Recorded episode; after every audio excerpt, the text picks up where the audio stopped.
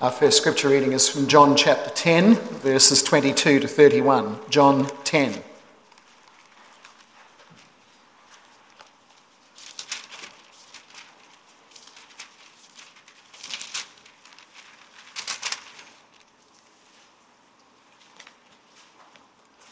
John 10 from verse 22.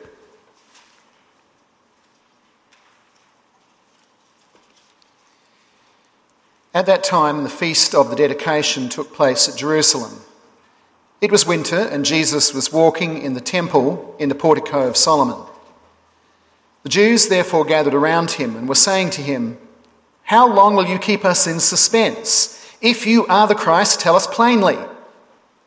Jesus answered them, I told you, and you do not believe. The works that I do in my Father's name, these bear witness of me.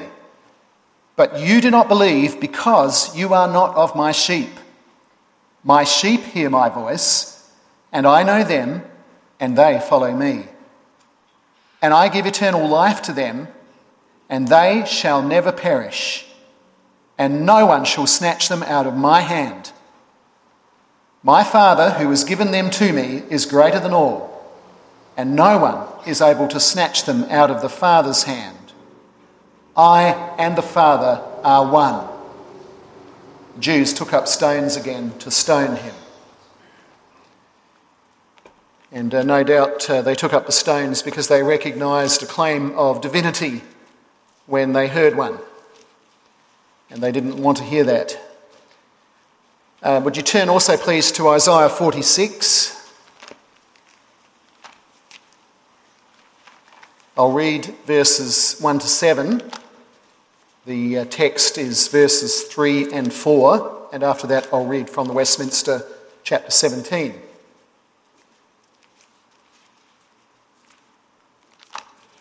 Isaiah 46, verses 1 to 7.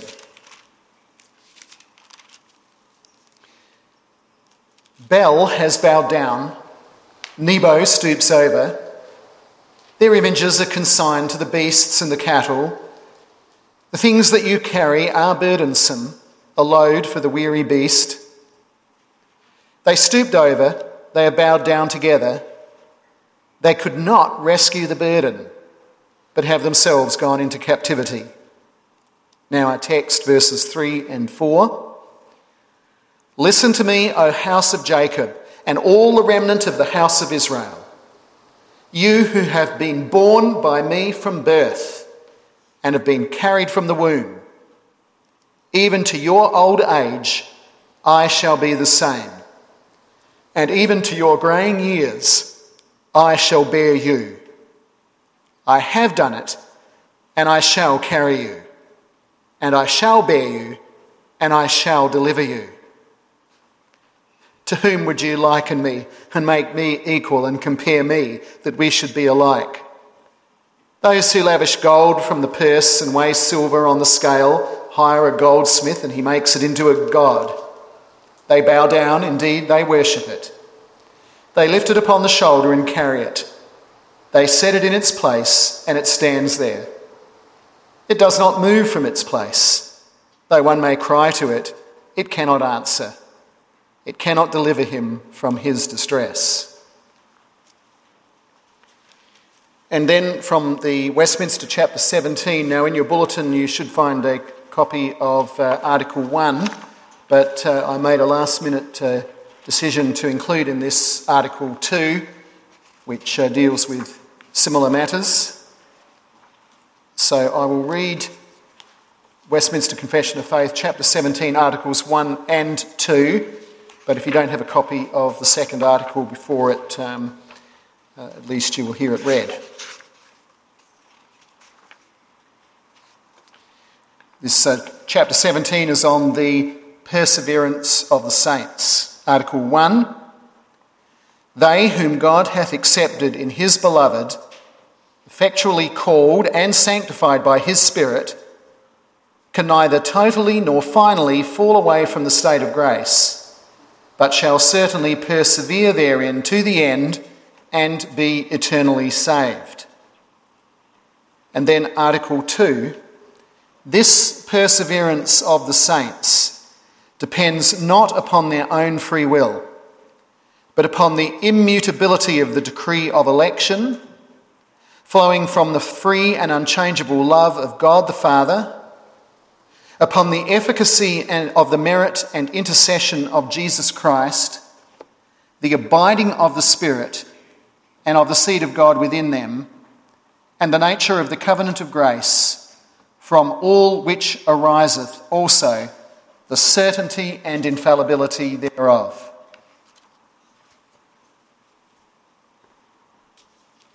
Let us pray.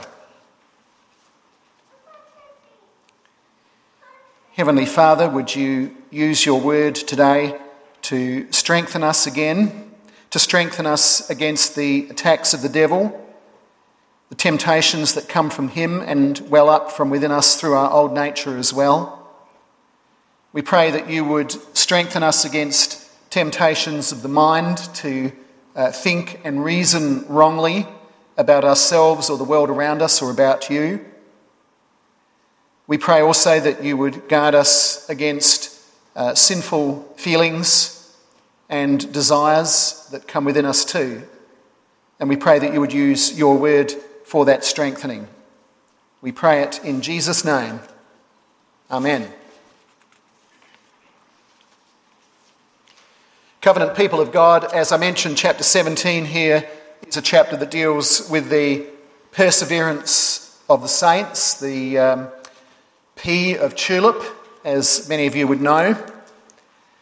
And perseverance of the saints is the doctrine that the saints, that is, those who are chosen by God to be holy and who are made holy and accepted as such in the Lord Jesus Christ, born again by his Spirit, that saints are kept in the faith by God's power so that they persevere until the end rather than completely falling away.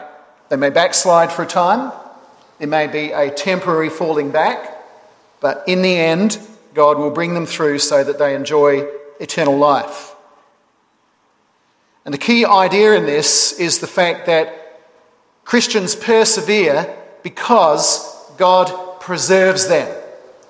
And uh, this is uh, why you sometimes hear talk about either the perseverance of the saints, that's what we do, or the preservation of the saints, that's what God does.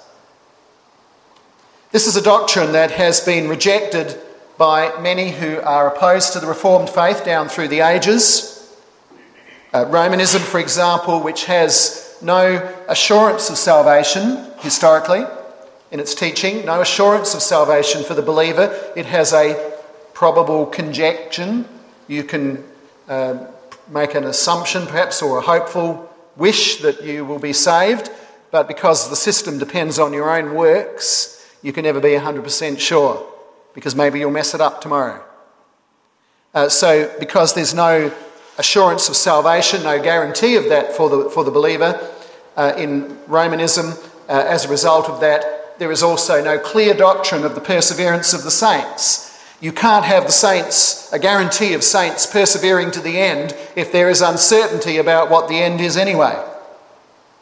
And similarly, Arminianism, although Arminianism is a little bit more ambiguous, perhaps, or ambivalent about this doctrine of perseverance. Depends on who you talk to, you get variations on it. But anything influenced that much by free will thinking uh, has this problem that if it's up to my free will when I become a Christian, then surely it must be up to my free will if I want to unbecome a Christian.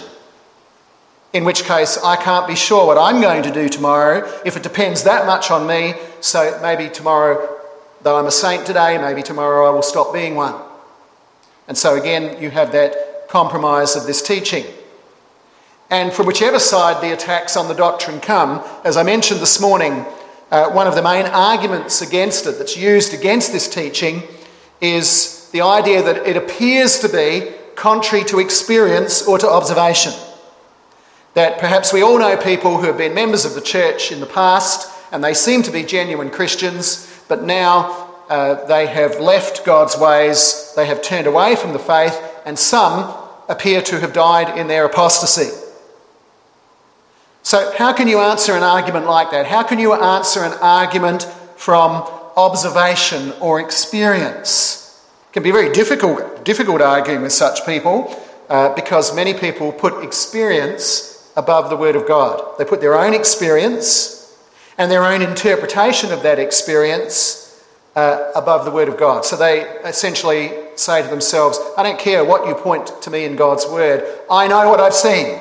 I know what I feel. I know what I've experienced. So, how do you answer that? Two ways. First of all, you answer it by the promise of preservation. And secondly, you answer it by the doctrines that lie behind that promise. Those are the two points this afternoon the promise of preservation and the doctrines behind it. In the first place, then, as I say, there's really only one way to counter what fallible men think they see and experience, and that is by the clear teaching of Scripture.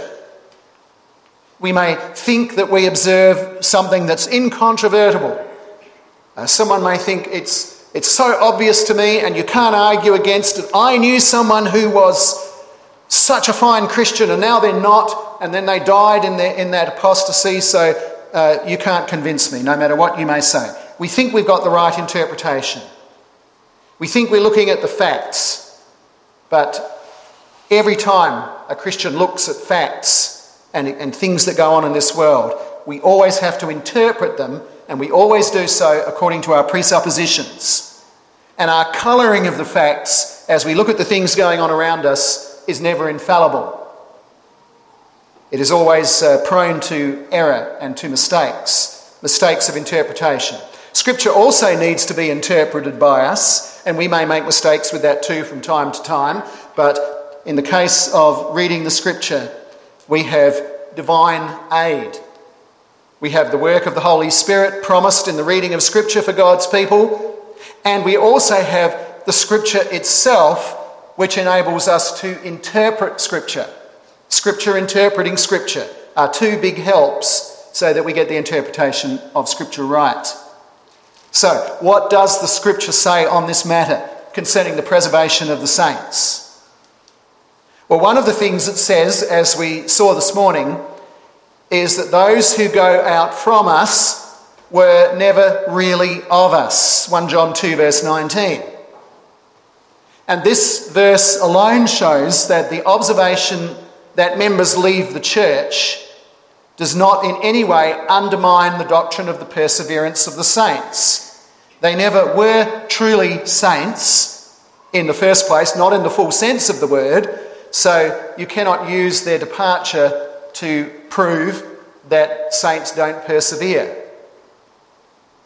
But on top of that, on top of that argument, we have uh, very specific promises, and many of them uh, one of the most helpful things, if you ever want to look this up and uh, or buy yourself a little copy of it, there's a little book by uh, two men by the name of Steele and Thomas. Steele with an E on the end, and Thomas, and they wrote a little book on uh, the five points of Calvinism, and uh, they have included in that uh, under every point of tulip, they have hundreds of Bible proof texts. And you can look up the one on perseverance and find verse after verse after verse after verse, uh, proving biblically this uh, teaching. It's a good volume to have, uh, especially if you want to talk with people who um, uh, regard themselves as Christians but who aren't reformed and who want to talk about this, the five points of Calvinism. It's a very good help because it's so textual, so scriptural. Um, so you have many of these verses about God preserving those who are His. And we have such a promise here in this text. The Lord promises the remnant of Judah, uh, that they're talking about the time when exile, their exile will occur, but it will come to an end eventually. And God is reminding them that through it all, He has always borne His people. He has always carried them, and He will always continue to do so. In other words, this is a promise that he will preserve his people and always has, always is, and always will preserve his people. These words of God bearing and carrying his people, these words occur five times in these two verses. Once each for what the Lord has done for them in the past, bearing and carrying them. And then twice it talks about his bearing them in the future, and once he's carrying them in the future. This is a very strong emphasis on these words bearing and carrying. Very strong emphasis for the purpose of reassuring us. Let's look at the language more closely because there, there are actually three different Hebrew words used here, and each one has a slightly different shade of meaning. The word carry implies lifting something up to carry it. So it's got an emphasis on lifting. Then there are two words that used that are translated bear, and one of them means carrying a burden with emphasis on the heaviness of that burden. And then the third word that's used has the idea of carrying something in order to carry it away, to transport it. So you've got three different ideas here lifting up, carrying something heavy, but moving it somewhere else, transporting it somewhere else. And this language is then applied in a most comforting way to a parent dealing with an infant. And it's a, it's a, great, uh, a great picture that's being presented here. You have been born, the Lord says to his people, you have been born by me from birth, literally from the belly. You have been born by me from the belly and have been carried from the womb. Verse 3.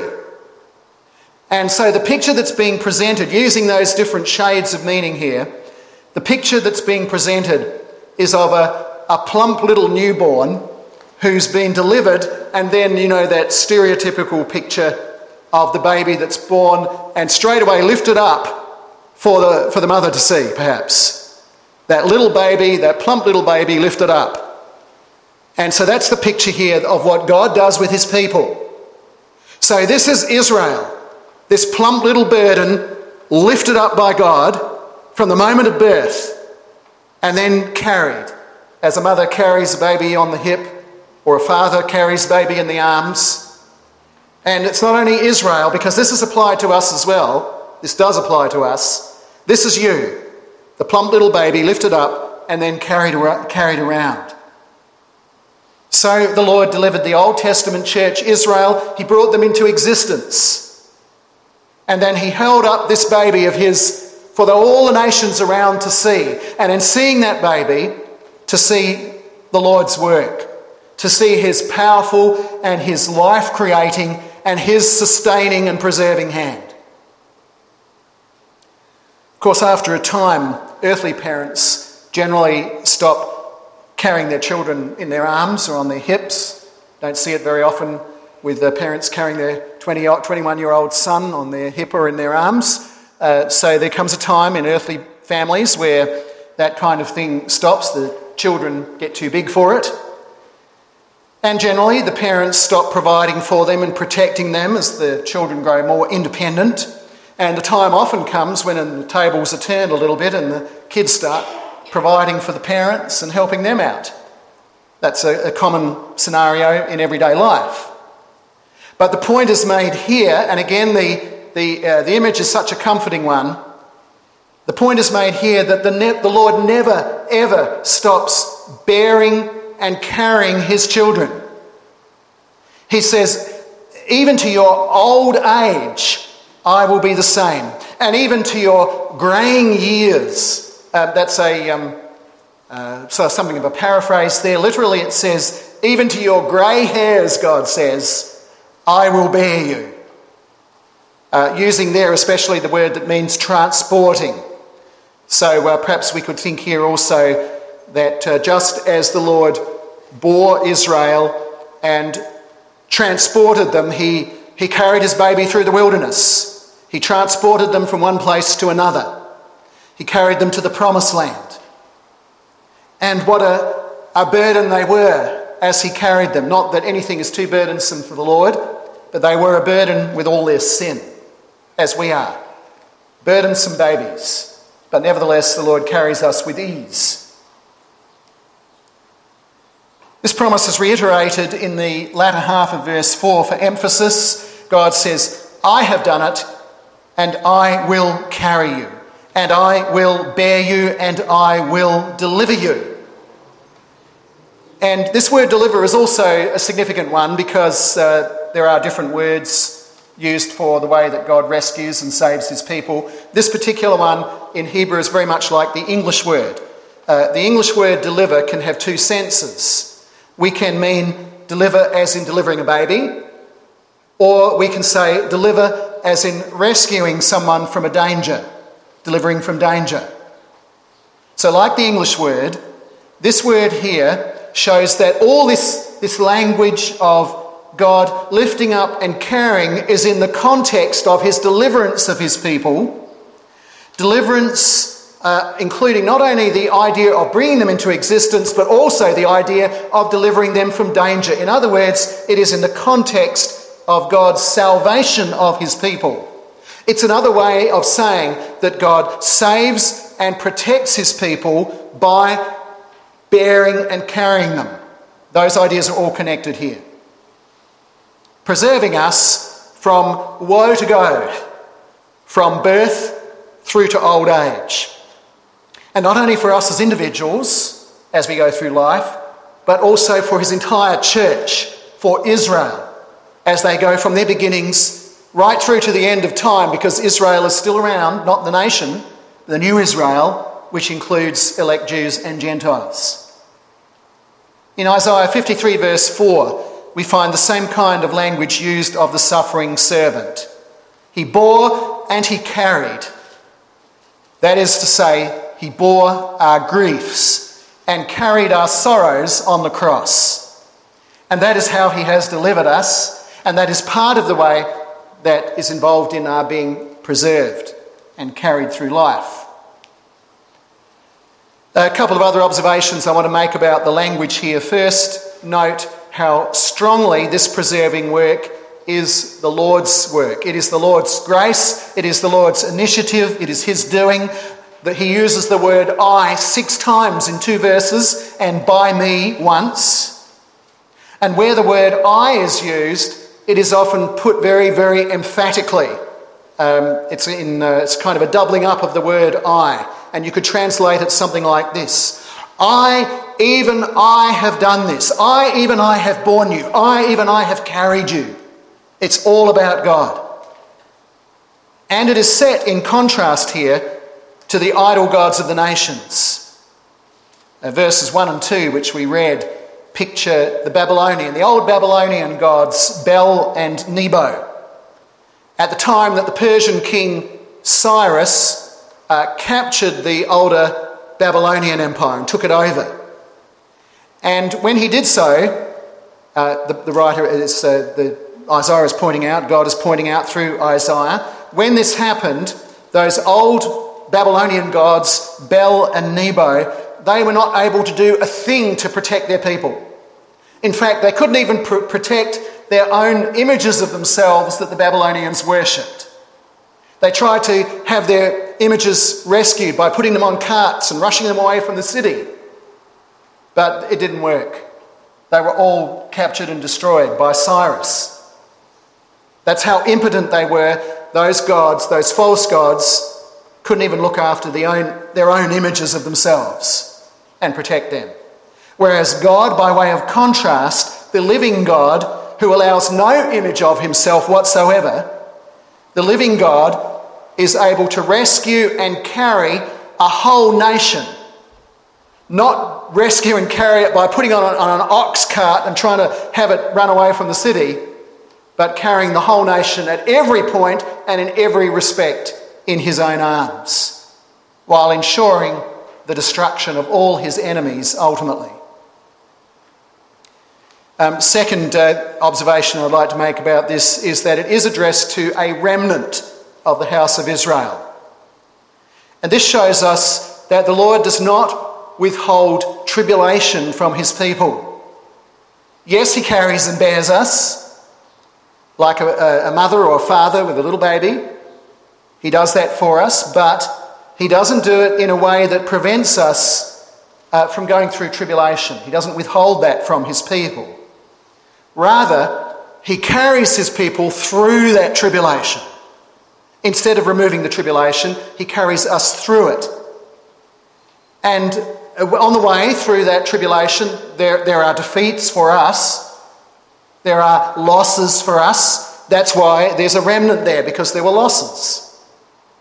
And yet, the Lord rescues a remnant. And by doing this, he demonstrates that it is not man preserving himself. Men cannot preserve themselves. It's not man preserving himself, it is the Lord saving a weak and a powerless remnant. And that's the way it is with us. Because the same promises continue into the New Testament. And again, we could come with many verses that say essentially the same thing that we're finding here. Though in the New Testament it becomes more clear that this preservation is coming through the work of the Lord Jesus Christ. That's made more openly clear in the New Testament as we found in John 10, verses 28 and 29, where the Lord Jesus talks of um, the eternal life that he gives to the sheep who were given to him by the Father, and then he says, They will never perish. That is a promise of perseverance. You'll never perish, and no one will be able to snatch them out of the hand either of the Father or the Son. Why? Because God, God the Father, and God the Son are greater than all. And we could think of Romans 8, verses 31 to 39 in that. Who can separate us from the love of God which is in Christ Jesus our Lord? And the answer is who can separate us? The answer is no one, nothing. Because God Himself is our preserver, the one who carries us. Well, that's the promise, the assurance of perseverance given in the pages of Scripture by the triune God. But there are a number of other truths that go into that and lie behind it.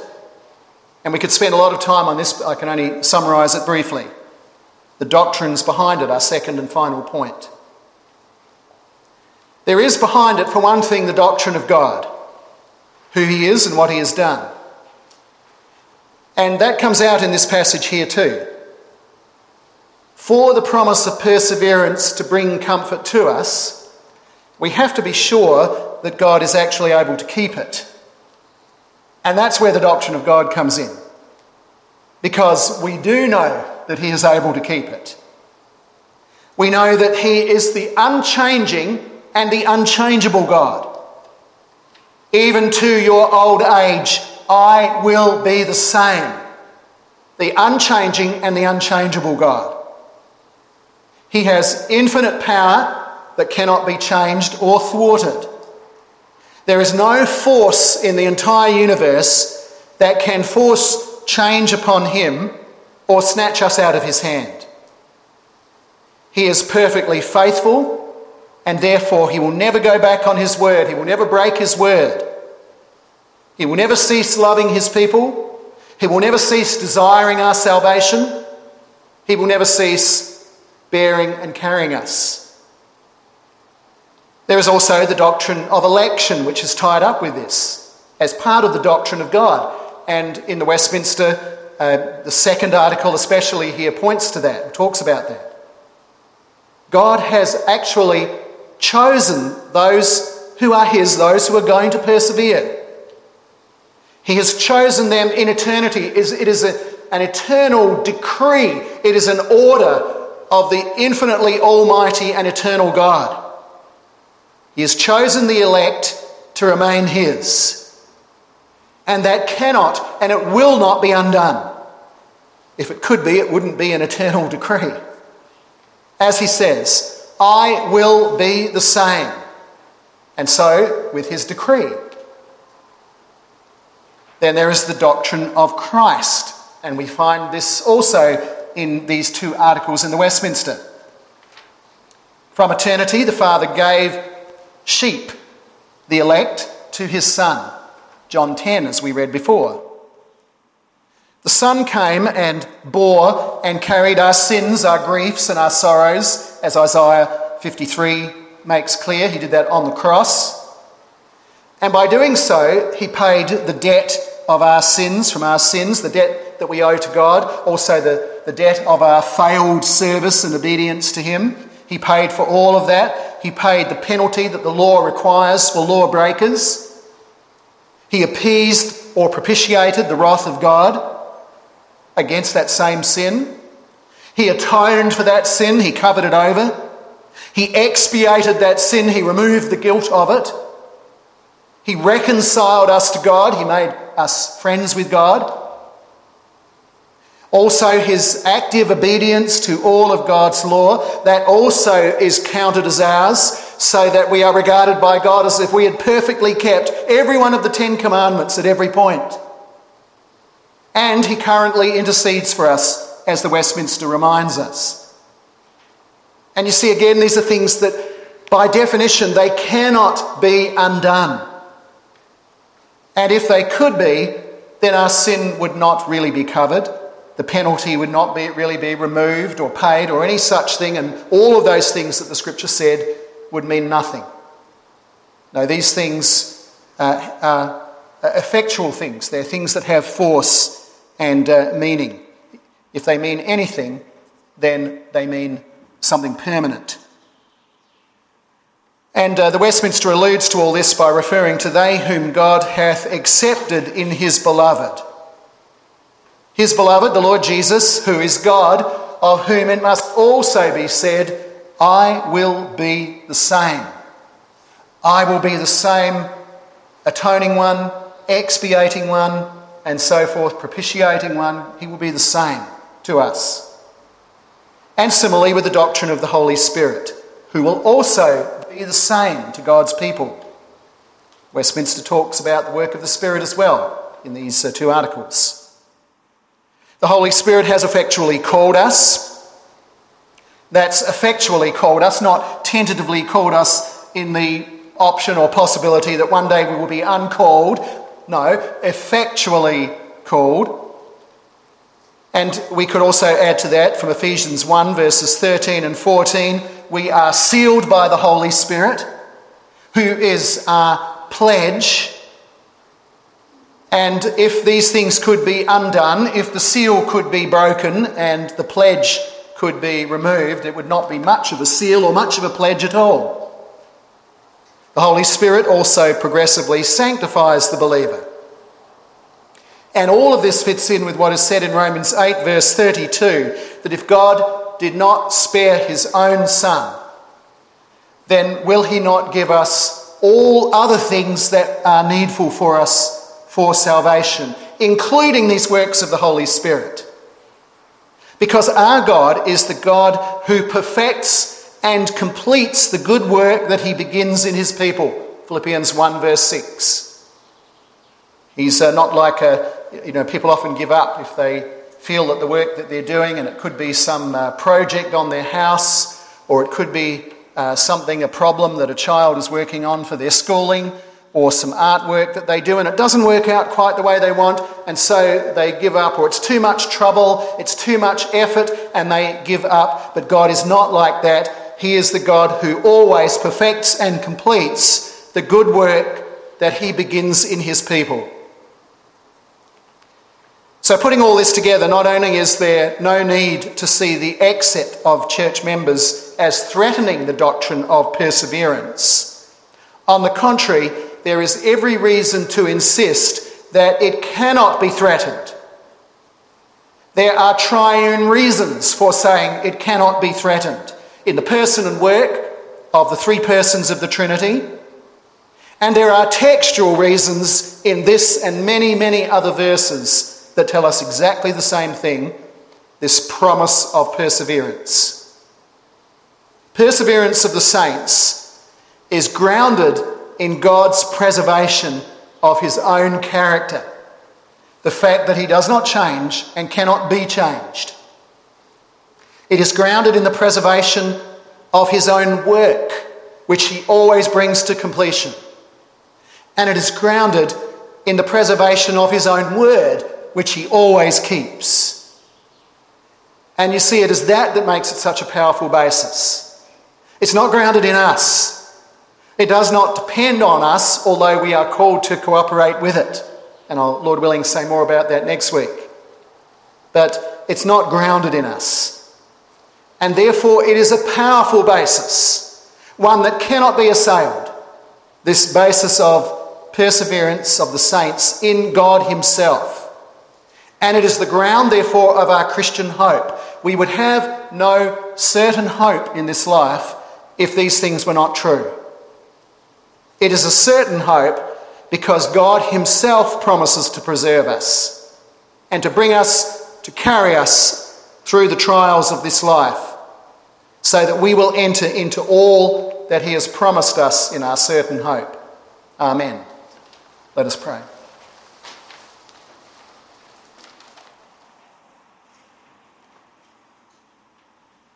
Heavenly Father, we confess that if we were left to our own devices, we would not persevere in the faith for a second. We thank you for your work to preserve us and the certainty that we also get from that. But Father, we also confess that in our weakness we still struggle more at some times than others to stay on the right path and to, to keep that certain hope before us.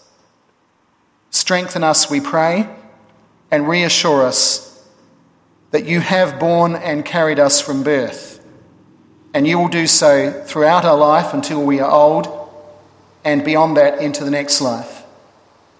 We thank you for this promise, and we pray this in Jesus' name. Amen.